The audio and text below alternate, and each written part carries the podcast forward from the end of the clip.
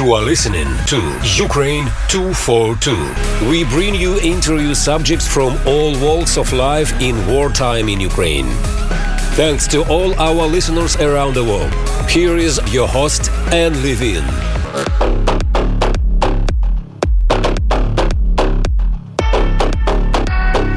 Welcome to Ukraine 242, a weekly show about Russia's invasion of Ukraine, featuring key people on the ground in Ukraine and from around the world. I am Anne Levine, reporting from WOMR in Provincetown, Mass., reporting for the Pacifica Network. The war in Ukraine has brought awareness and understanding of how war increases civilian casualties, not only in Ukraine but globally. The war has created a space for the development of services and technologies by a variety of experts to help civilians globally in war torn areas. Our guest, Ryan Hendrickson, operates an NGO called Tip of the Spear which works at removing the tens of thousands of canister launched landmines with which Russia has booby trapped the Ukrainian landscape. Ryan Hendrickson, welcome to Ukraine 242. You are a retired Green Beret and the president and founder of Tip of the Spear Landmine Removal. Thank you so much for joining us. Yeah, I really, really appreciate you guys having me on. This was great. Now, I just saw online something that was really bone chilling, which is a picture of, I think they're called butterfly mines. That yep, mm-hmm. they're PFMs, ones and one S's. Can you describe those for the audience? Nasty, nasty, nasty mines. A lot of places call them parrots because they look like the green parrots but other people call them butterfly mines. The problem with these mines are number one, they camouflage in. So they're canister dispersed, canister air bursted. So they'll float down to the ground and they can be painted in the color of the terrain there. So they're very difficult to find. But the people that usually find them are children because they look like toys. And it takes 0.05 pounds of pressure to actually detonate one of these mines, which is very, very little pressure at all. And that's the biggest danger of them is they're hard to find but for some reason, those kids that are out there playing and stuff like that, they find them all the time. And usually the consequences are an arm blown off, a foot blown off, or something like that. The mines are nasty because they're not meant to kill you. They're meant to maim you because you take one soldier out of the fight and now you have another three to four soldiers that are out of the fight because they have to take care of him. So those mines are just meant to maim you and they are extremely nasty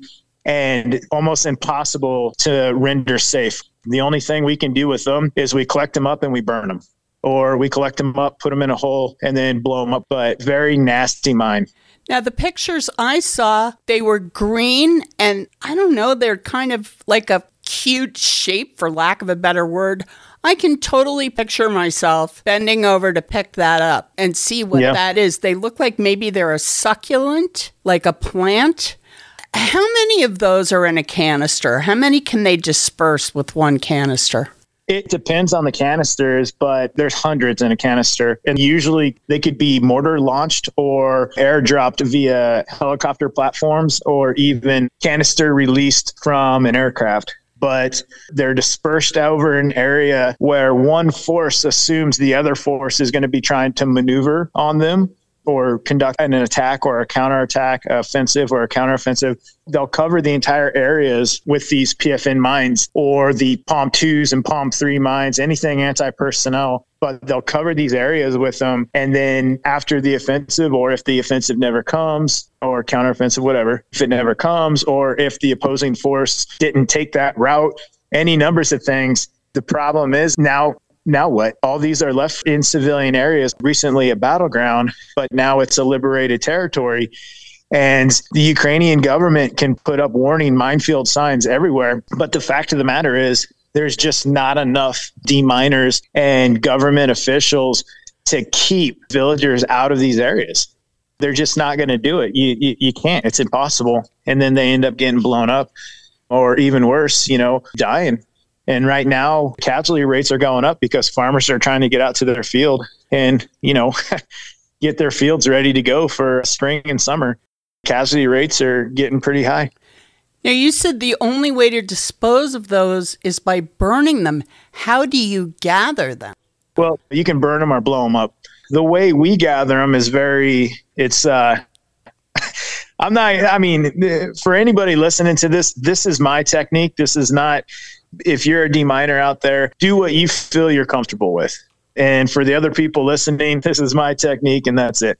But we'll have a little scoop, like a little beach shovel, taped to, you know, a seven, eight foot pole, and we'll just scoop them up and slowly but surely, one at a time, just keep moving them over to either a pit or a bucket with diesel fuel in it. And then when you got enough in there, because you don't want the pressure to set one of them off, and then you get the sympathetic detonation. When you have enough in there, then you dispose of them and start all over again. But yeah, that's that's how we do it. It's it's nerve wracking. I mean, it'll blow fingers off, hand off, a foot off. But you know, if you got eight feet of separation, you'll be fine. Wow, that's really scary. Now, I saw on YouTube that you were talking about the interruption that these mines cause to growing food and to food supplies mm-hmm. in other places in the world. Mm-hmm. Can you tell us about that? Yeah, so agriculture demining is very close to my heart. And the reason for that is you're not just protecting the Ukrainian farmer by pulling those mines out of his field. But you're also helping the survivability of many countries that depend on those agricultural exports from Ukraine. There's a lot of countries in this world, mainly in Africa, they will starve without agricultural products from Ukraine. The second and the third order of effects is why it's so important to me. Definitely demining a school or or working in villages 100%. Yes. But during this farming season, we're really focused on agriculture demining because of the amount of people around the world that landmine or that one field actually affects. And, you know, that's the reason why it's important to me and people want to know, well, why are all the farm fields mined in eastern Ukraine? It's simple. It's because farm fields make very good high speed avenues of approach for mechanized units, tanks, armored personnel carriers, and all kinds of stuff. So they use these farm fields because you can maneuver in farm fields. They're flat and they're wide open. And along the roads in eastern Ukraine, artillery has target reference points dialed in at probably every single four way intersection in eastern Ukraine. So if you get on the roads, you're going to get hit with artillery. And that's the reason why they're mined heavily by both sides. And it's not just Ukraine, there's a lot of countries around the world that are dealing with this situation. It's just terrifying. How many of you are, say, on a team? How many people do you go out with? Right now, I'm the only American. I linked up with Ukrainian deminers. And what I do when I'm at home is I fundraise to buy equipment and for operating costs in Ukraine. And so like this trip right here, I have 47 CEIA metal detectors that I'm bringing over with me.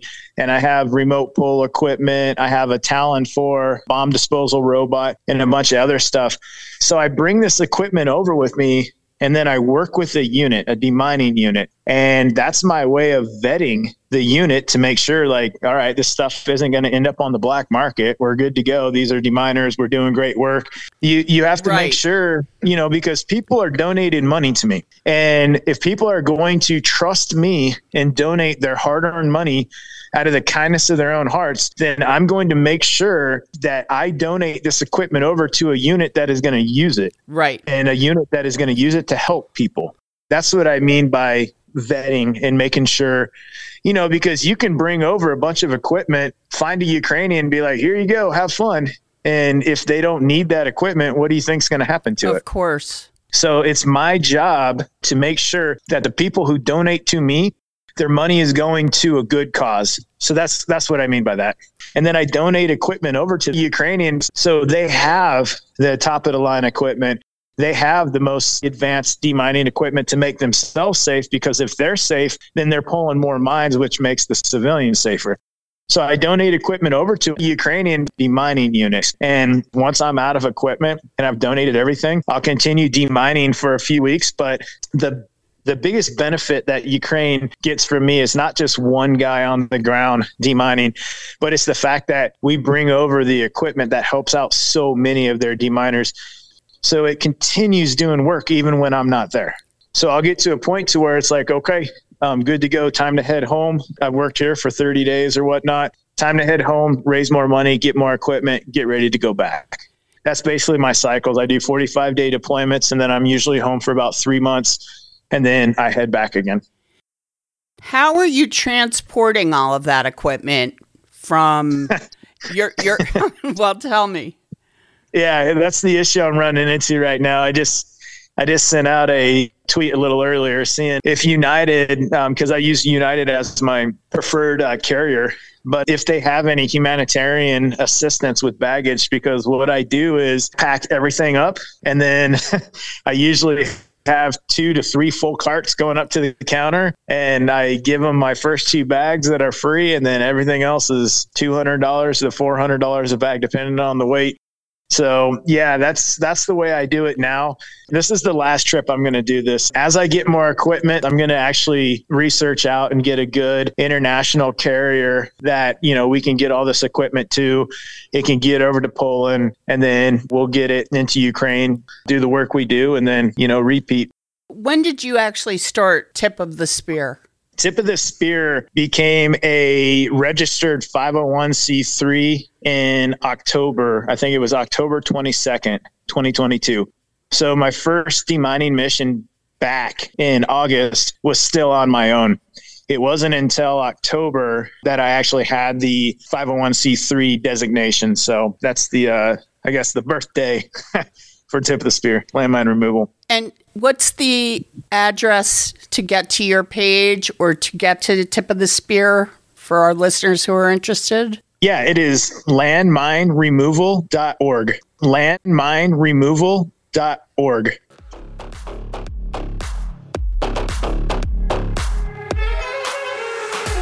You are listening to Ukraine 242.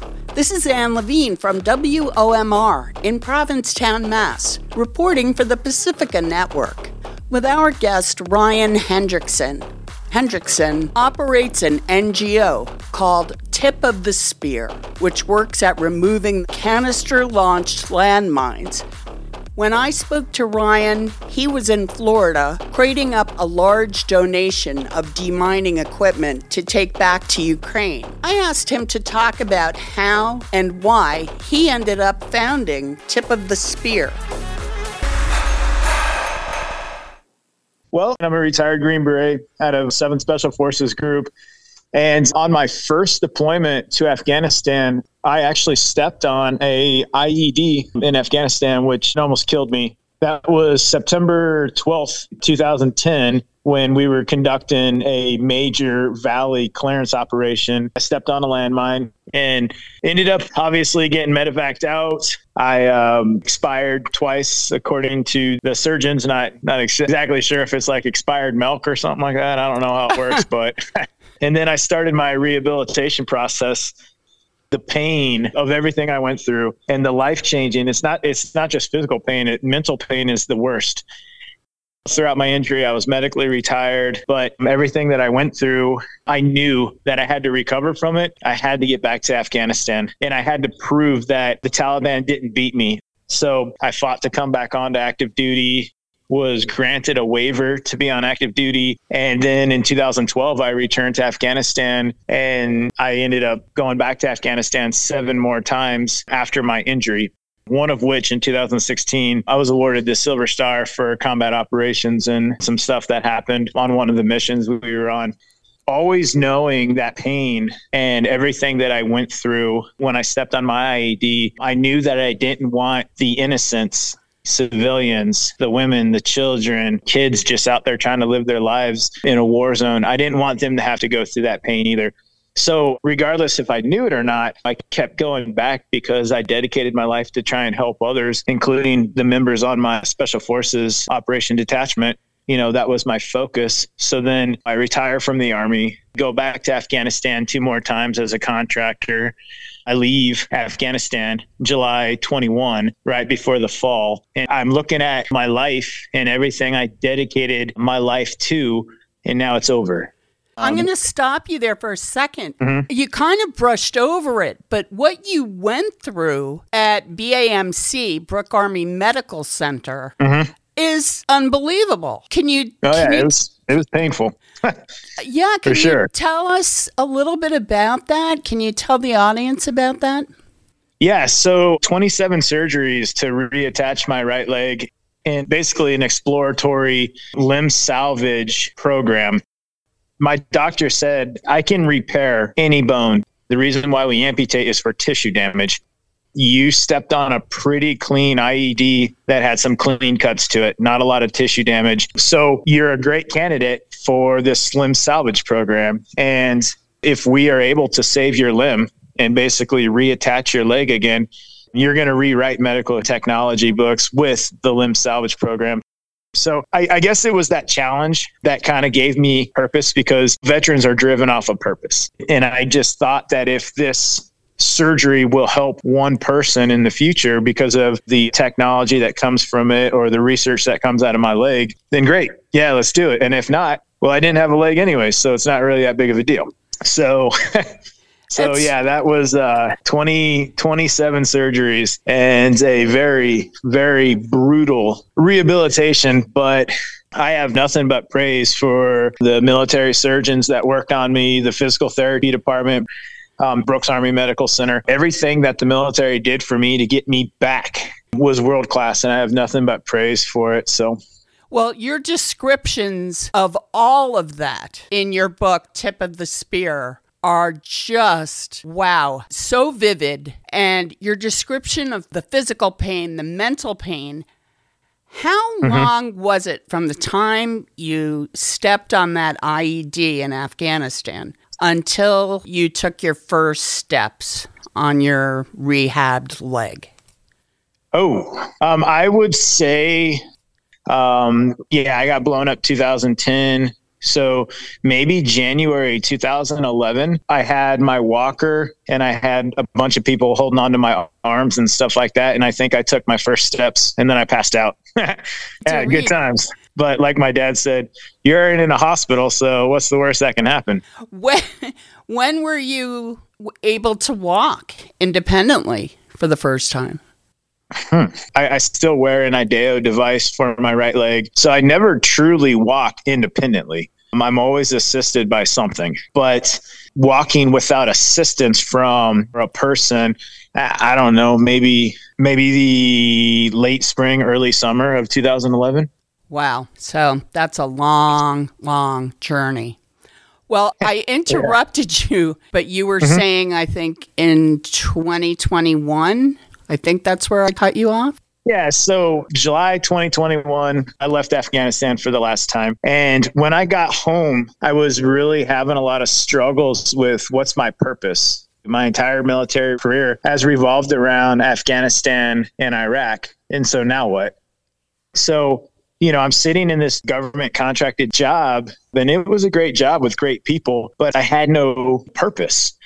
And so as I'm sitting there trying to figure out what I want to do, now all of a sudden February 2022 rolls around. And as many Americans probably did, I was watching the invasion of Ukraine unfold.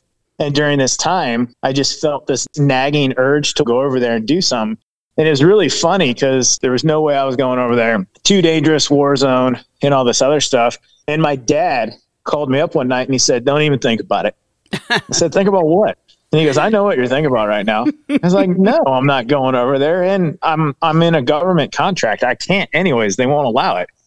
Well, I guess father's intuition or whatnot.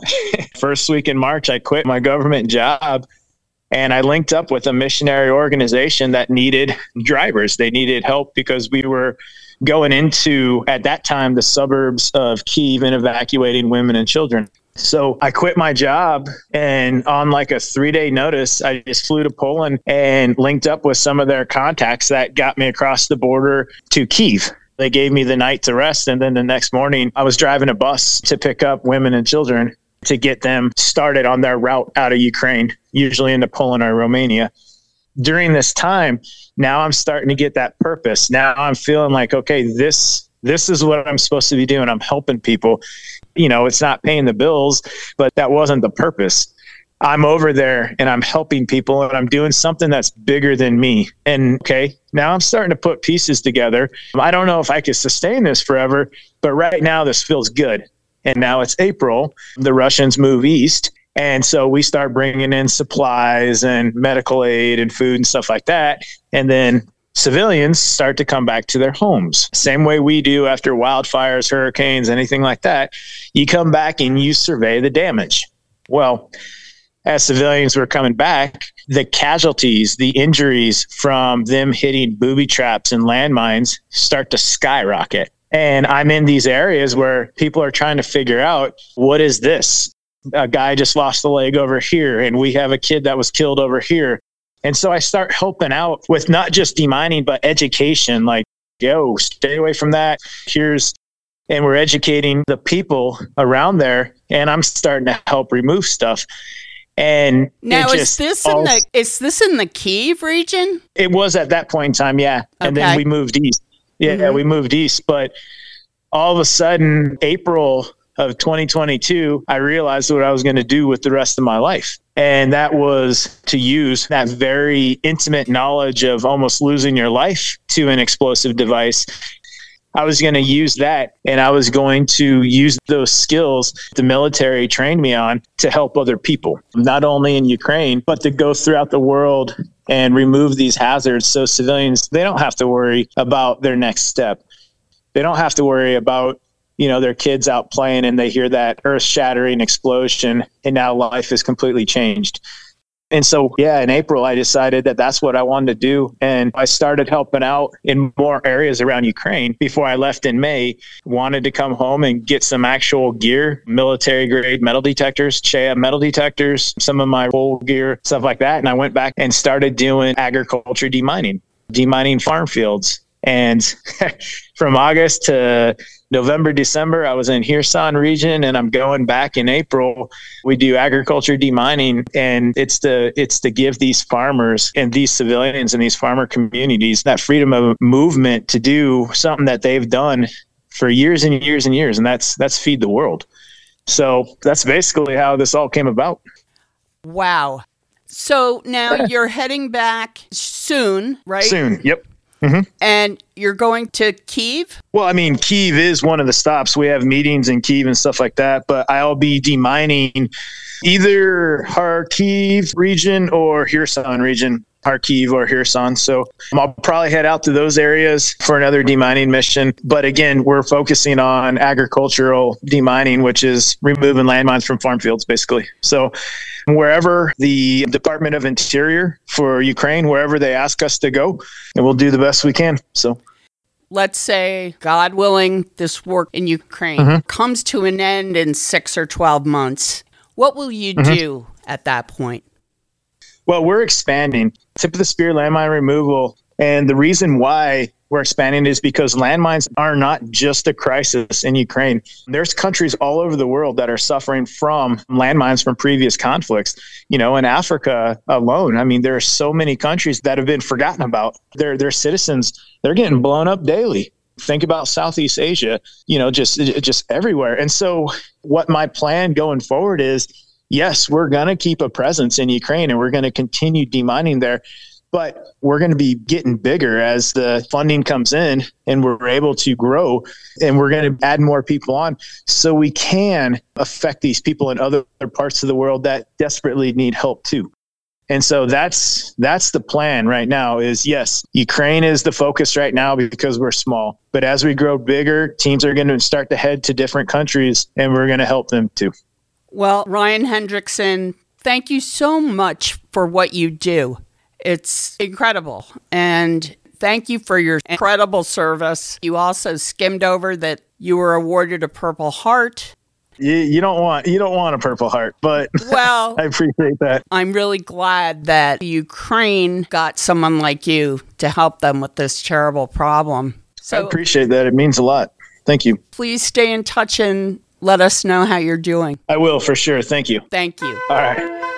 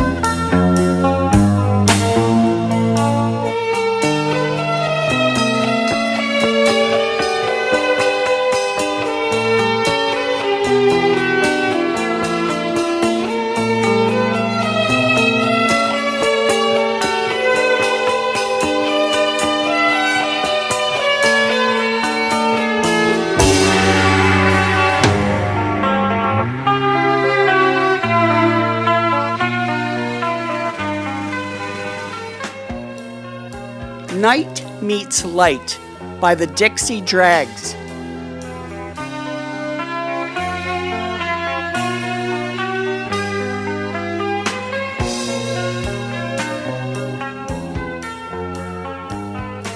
Our thanks to our guest, Ryan Hendrickson. Ryan Hendrickson's memoir is called Tip of the Spear the incredible story of an injured Green Beret's return to battle. To find out more about Ryan Hendrickson or to donate, visit landmineremoval.org. Landmineremoval.org. To see pictures of Ryan and a video of him demining farm fields in Ukraine, go to Ukraine242.com, where you can also access our entire library of shows. I am Ann Levine, the host and creator of Ukraine 242. Editing by Ursula Rudenberg for the Pacifica Network. Recording by Michael Levine. Thank you for tuning in. Until next week on Ukraine 242.